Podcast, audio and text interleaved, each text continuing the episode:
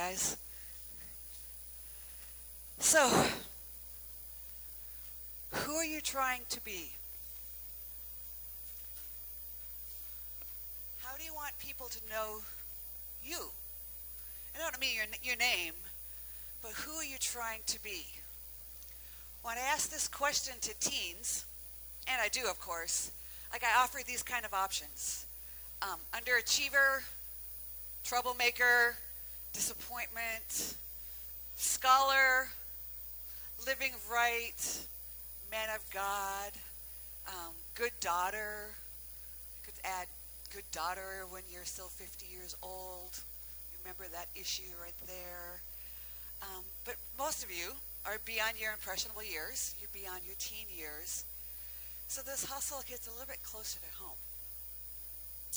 You know your hustle. You know who you're still trying to be. Now, has someone in your life called you something else?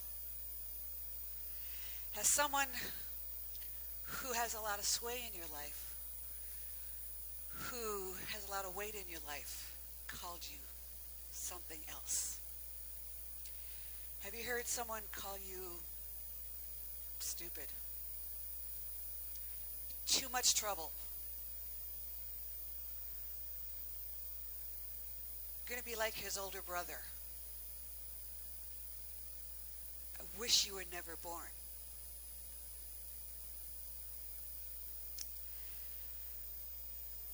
Has someone told you this? Perhaps maybe when you were that impressionable teen and it has led you to make decisions that has affected your life today.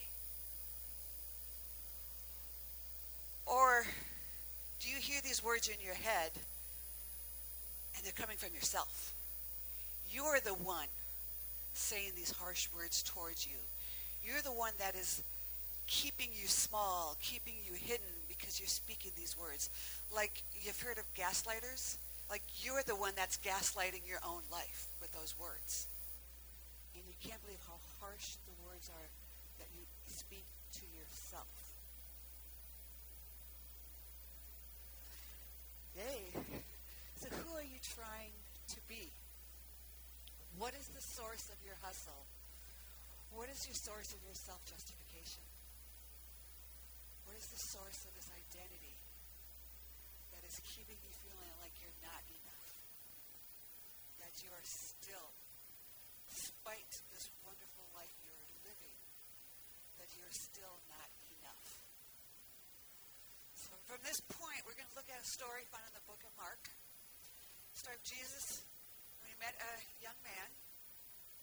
And we'll start it at Mark 10, 17 through 22. As Jesus started on his way, a man ran up to him and fell on his knees before him. Good teacher, he asked, what must I do to inherit eternal life?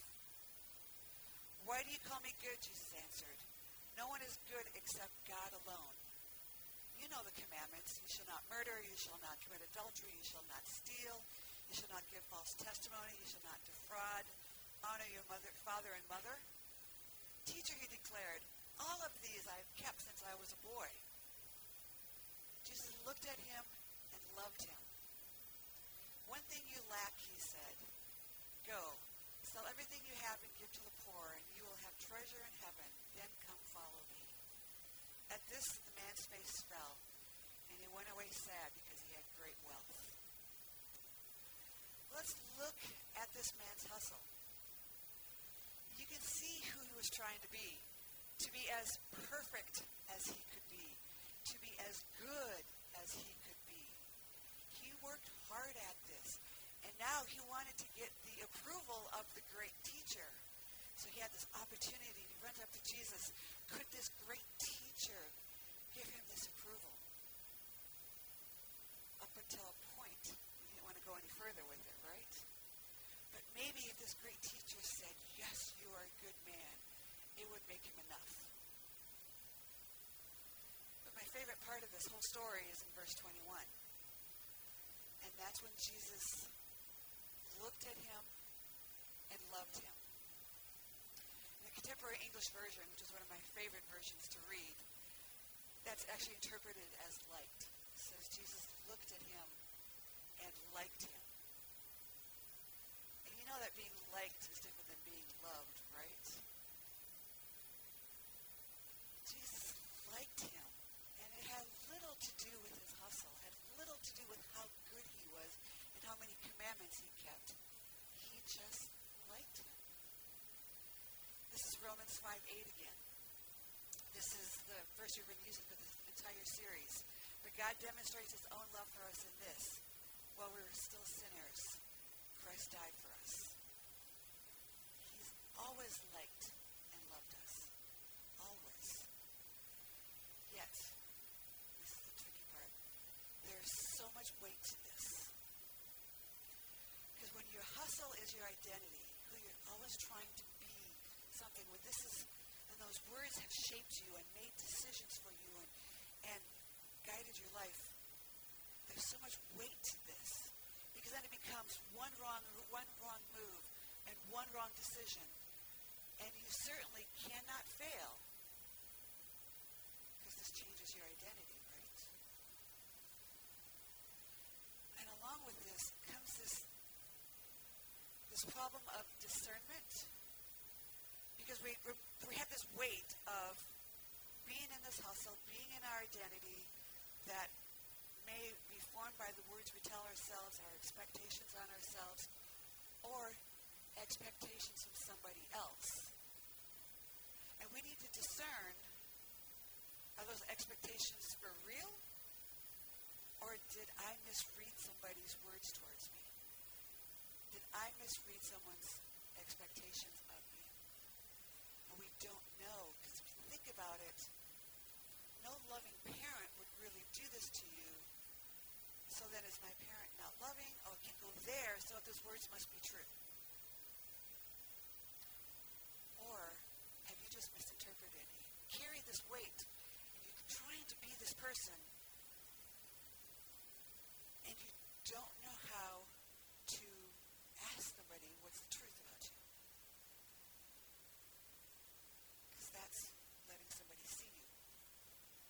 And that may be letting somebody down. And you just keep this secret. I want to talk about perfectionism for a bit. Um, perfectionism is this belief that if we do things perfectly and look perfect, we can minimize or avoid the pain of blame, judgment, and shame. Perfectionism is a self-destructive and addictive belief system that if you can be perfect in everything, you can avoid feelings of judgment and shame. Listen, that definition comes out of research. This is not just made up philosophical. This is out of research. By being perfect, you are controlling how people react to you so that it is always good. That you're going to finally get those words that your soul craves. But perfectionism is really a form of shame. But you follow with me in this a moment. And ask, at this moment, I've been praying for this for weeks. I wrote this sermon like six weeks ago. You guys, for the next 20 minutes, will like drop your mask. Yourself be seen. Let these words come in so, you, so we can see you as your church family. Perfectionism is, perfectionism is a trap because it feels responsible. I mean, really, you're doing good things. But there's a difference between perfectionism and healthy striving. I want you guys to get this difference. Perfectionism is focused on others, and healthy striving is focused on you. Healthy striving says, how can I improve? So there's so many situations in my life. How can I improve? How can I can become this better person? How can I become this better Christian? How can I make this world a better place? I'm looking at me affecting this world. This is healthy striving. Perfectionism says, what will they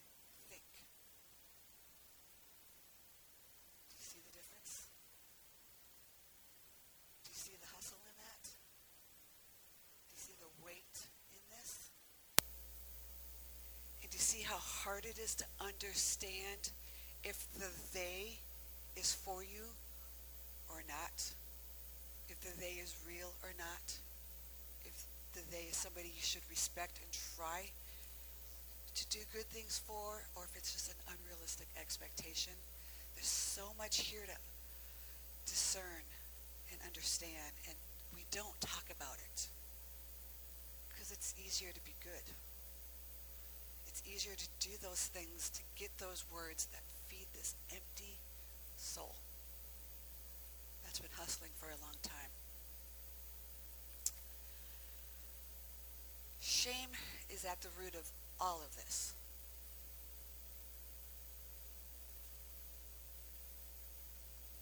Shame is a, such a big part of this religion of enoughness. It is doing everything it can to keep us small, to steal our story, that we cannot be who God has created us to be.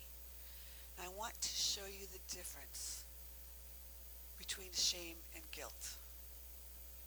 I'm pro guilt again. Pro guilt keeps us following God, keeps us on that right path. It, it twinges our soul when things might be going wrong to get us back on the right path. I'm pro guilt. But shame, whole other story.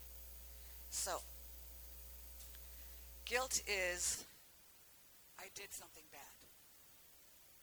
Shame is I am bad. Guilt is great girl, really bad choice. Shame is bad girl. Guilt is I did something bad, I must get on the right path. Shame is I can never be on that right path again. Guilt, that was stupid. Shame, I am stupid. Guilt is a helper to keep us on the path. Shame is a killer to keep us from being who God created us to be. Guilt, I failed. Shame, I am a failure. Guilt, I am enough and I will do better next time. Shame, you are never smart enough, thin enough, good enough, whatever that blank is, ever. The difference is a big one, isn't it? See how shame steals your identity and shapes you to somebody that you're never created to be.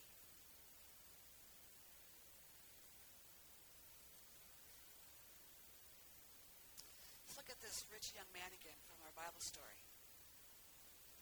When you hear that story, do you see his list of doing? His list of validating his existence? His list of validating his faith to not to, to not let anyone down?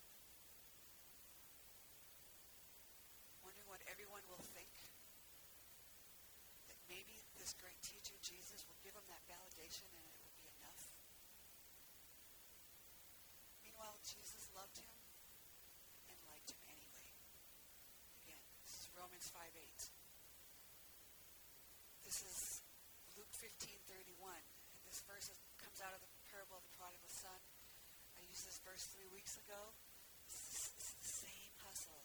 We got the we, we know the story of the prodigal son and the bad son whose guilt kept him away and then the shame kept him far away he didn't get back on the right path and he comes home and he gets the party and the older son who stayed there and worked and worked and worked and worked and hustled for his dad's approval gets angry with his dad and speaks up and his father says to him luke 15:31 my son the father said you are always with me and everything i have is yours this is the truth about you you're always with god you were always this. You were born with an identity. You were born with a purpose. These words that were spoken over you, whether by you, by somebody else, how you're the the, the, the, the path that shame has led you on has not changed the fact that you were born. And you were born with this purpose where the Father says, everything I have is yours. And it is still true to this day. That path is still yours to have, to live, and thrive on.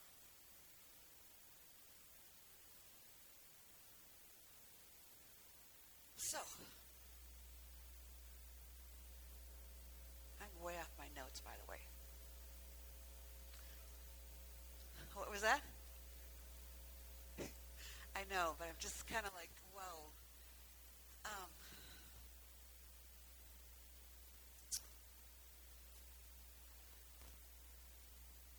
we talk a lot about our, a, church word is our identity in Christ.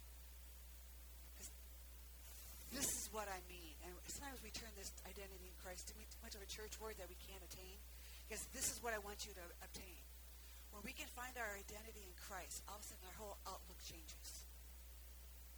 And this is where er, this is where everything comes forth from. This is where I believe when you understand Romans 5 8, you everything your, your life is measured differently from that point on. When we understand Luke 15 31 and we just have everything already, we can live our life differently from that point on. And this is where Pastor Matt and I have been praying for, and this is where the direction we want this to go. From this point on, it becomes different. So, help you guys find your identity in Christ and live in that, but not use that as a cliche, but to be that. I put together some things to help us get there, some practical things to help us to get there. Because again, I want your mask to be off. I want you to be seen in this church. So one of those things is um, breathe. When you're feeling that hustle, when you're feeling that anxiety and that stress, I just want you to stop and breathe and remember you're already liked by God. Breathe, I am liked by God.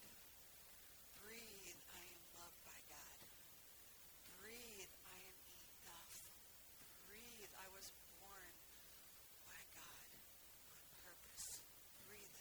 Because what happens is when you breathe, I mean, when you're slowing your, your brain down, just, you know, everybody knows to do this. But what you're also saying at that moment is, I'm here and now. In this moment, I'm breathing and I'm alive in this moment. I'm not in the past that is causing me this anxiety. I'm bringing myself to this very present of who I am today. It's a little thing, but to keep you in the present can help minimize those words in the past. Especially when you do them like, I am liked by God. Cannot get that into your head enough. Um, another thing is you need to, um, like, really brave and probably do some changes in your life. Change is vulnerable and necessary. And one of those things that you may need to change is to put some boundaries on some of these relationships. Um, those relationships, oh, you know, the, you know the ones I'm talking about already. Um, boundaries are this wonderful gift that define who we are. I mean, it's really, it's a boundary. This is who I am. This is my identity in Christ, and it is always boundaried. Not a blurry thing, it is a boundary thing. And one of the, the book we're using for the second hour, and we used um, in the book club a couple weeks ago, is, is used two of her books by Dr. Brene Brown. And she's a researcher, so all this stuff is research. All that shame stuff I talked about is her research. Perfectionism, that's her research. And she came up with this definition of boundaries. Um, again, out of her research. What, one, she found out that boundary people are the most compassionate people. Think about that for a moment. The more boundaried you were, the more compassionate you were. And then this is her definition, and I love this definition. She uses the acronym BIG. Uh, what boundaries need to be in place for me to stay in my integrity to make the most generous assumptions about you? Shame makes you small. Boundaries make you big. my integrity is my values, my morals, my identity in Christ. This is who I am. This is my boundary self, is my integrity. I'm not compromising my soul to fit into that group. I'm not compromising my beliefs so that you will say, oh, I like you, and I, I don't, some of the stuff we have compromising here is not good for me. I'm saying in my integrity, I've got boundaries. And because of these boundaries, I can now make the most generous assumptions about you. This is where the compassion comes in. I am this whole person who is loved by God, who loves me in words that I cannot even fathom. I can show you generosity and compassion, love you and respect you. And your identity will not affect my identity because I am whole in Christ. This is what boundaries can do in our lives. They are good for us.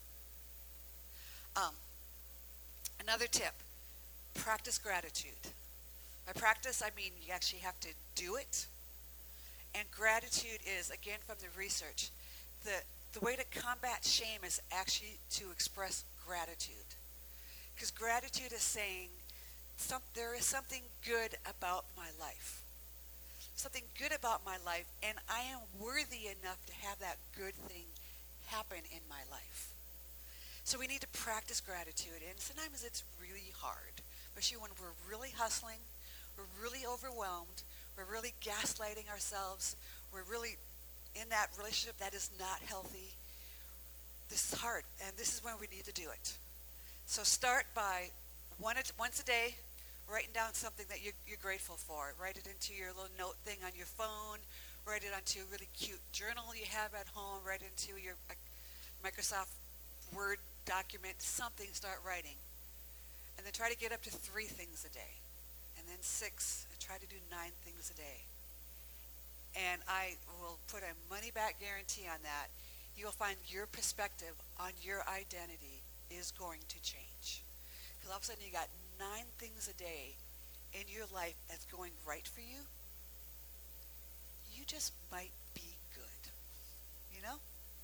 You just might have a lot of good stuff going on that you never even recognized. And that's why you got to practice this. Something I taught our uh, tween boys, our teen boys, um, just two weeks ago. And I want you guys to capture this too. Failure will happen at some point. Failure does not mean you are unworthy of love and belonging. Failure means you tried because you believed you were worthy. Failure is a life value because it means you tried. You're allowed to fail. I pray we are a church family that you are allowed to try and you're allowed to fail. Because it means you were worthy to be trying in the first place. Let that free you guys up, you guys. And lastly, find someone who is just a few steps ahead of you in your life and trust us with your identity. Take your mask off with us and let us see you and let us speak words of truth into your life. Let us hold your identity until you understand it. Let us speak these words until you believe them about yourself. Again, I pray we are a church family that can do that. And I pray, adults, you can do that for my teens. Do this for my teens. Tip's done. There is no heart in hustle. There's there's no tears in hustle either, you guys. This is this is real. There is no heart in the hustle because the hustle drains you. Your soul is not being loved. It is armored up and you are so tired.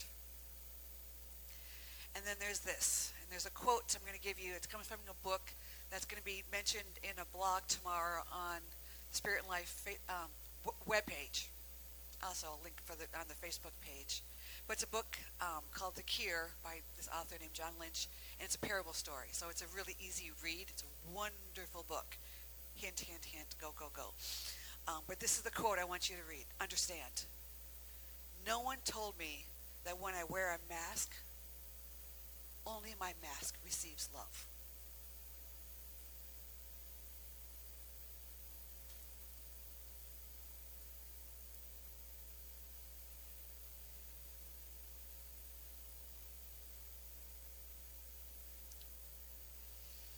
You are loved. Mask down. Let your soul be loved with the truth you are.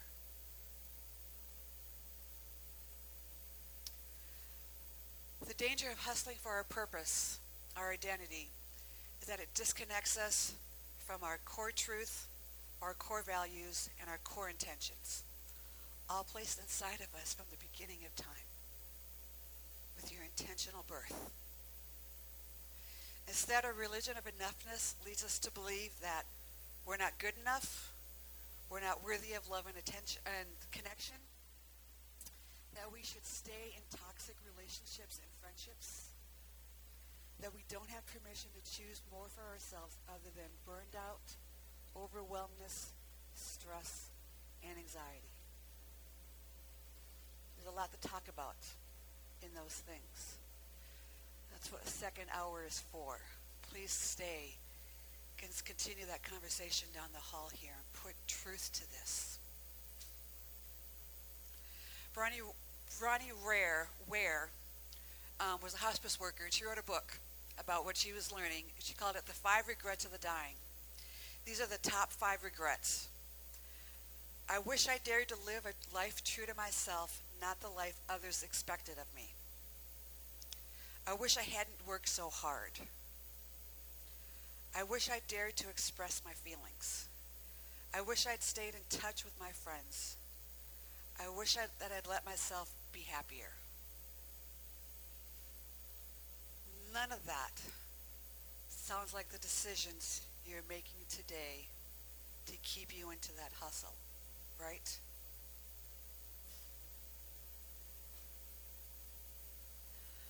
Don't let shame come in at this vulnerable moment here. Just keep your mask down. We're about to take communion. Mask off, please. Well, this is grape juice and bread. It represents the greatest love you can ever receive. It represents the brokenness. And it represents your identity. This is why we do it every week at Spirit and Life.